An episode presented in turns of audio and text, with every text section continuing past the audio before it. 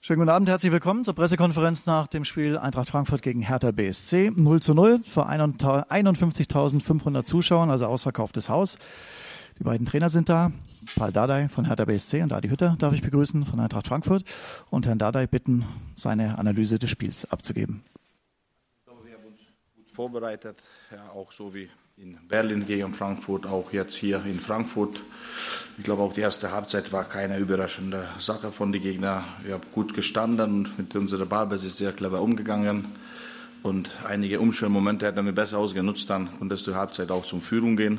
Oder von Vedo die Kopfball, dann gehst du mit 1-0 zum Halbzeit. Das wäre ein bisschen anderes, weil bei uns fehlt noch dieser Dosenöffner-Tor. Und äh, zweite Halbzeit, ja, dann ab und zu mehr Räume gegeben. Auch für die Frankfurter äh, Spieler haben sie auch ab und zu Umschaltmomente, aber trotzdem zum Schluss mit zehn Mann noch ein hundertprozentiger Torstand haben verpasst. Dann hat man so ein bitteres Gefühl. Aber nach fünf Niederlagen, zwei Unentschieden und sogar heute Tendenz, Körpersprache, auch die ganze Woche. Die Jungs haben sehr ehrliche Arbeit geleistet, haben auch so wie heute. Und äh, wir sind zufrieden mit dem Punkt. Dankeschön. Adi, wie hast du das Spiel gesehen? Ich bin nicht zufrieden mit dem Punkt. Äh, möchte Baldade, der hat da trotzdem zu diesem Punkt gratulieren, der war ja nicht gestohlen. Ähm, wir haben heute, was das Ergebnis betrifft und die Leistung nicht anschließen können, äh, wie ich mir das vorgestellt habe. Ähm, haben über 90 Minuten, was die Leistung betroffen hat, nie zu unserem Spiel gefunden. Hertha hat das auch äh, teilweise dann ganz gut gemacht im Ballbesitz. Wir hatten nie richtig Zugriff nach vorne, äh, hatten, was das Spielerische betroffen hatte, im eigenen Ballbesitz zu zu viele Ballverluste, viel zu einfache Ballverluste, oft zu schnelle Entscheidungen nach vorne getroffen, wo dann der Ball unsauber gekommen ist. So haben wir nie zu unserem Spiel gefunden.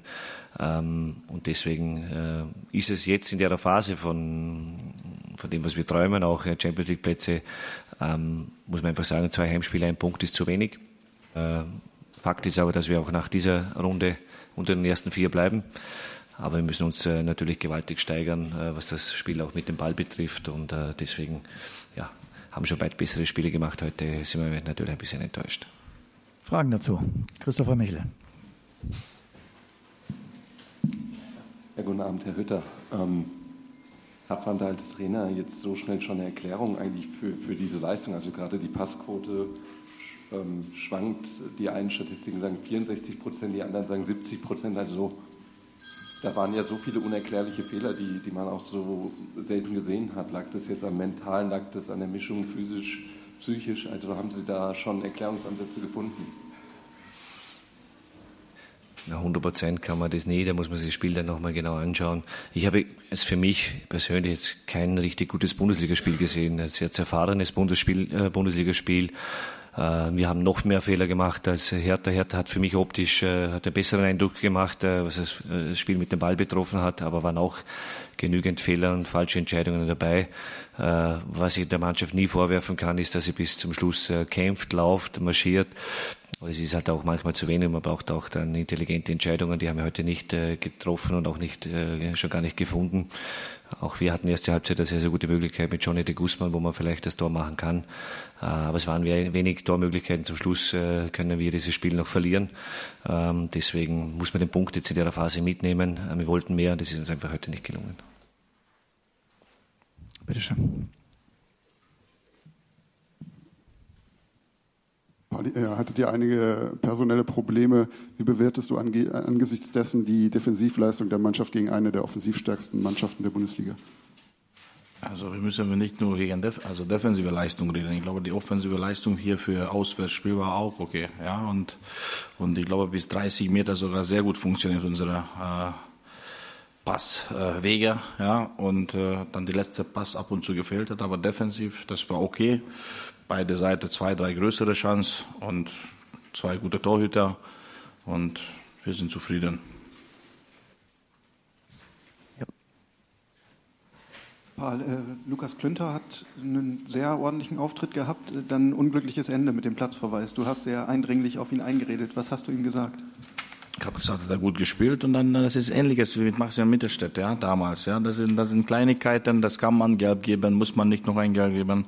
Schiedsrichter könnte auch ein bisschen, ja, anderes sehen, weil ich glaube, das war kein böse Foulspiel irgendwo in die Mittellinie und äh, und muss er lernen. Das ist das, was wir haben. Viele junge Spieler, unerfahrene Spieler und wenn jemand 80 oder 100 Bundesligaspiele hat, dann mag solche Fehler nicht, ja. Und äh, Lukas bei uns, jetzt hat er reingerutscht, hat er gute Leistung äh, gemacht, hat auch im Training, auch im Spiel war mit zufrieden mit ihm und die Mannschaft hat sehr gut gefeitet, ehrliche Arbeit geleistet, weil wir haben die Punkt nach Hause mitgenommen.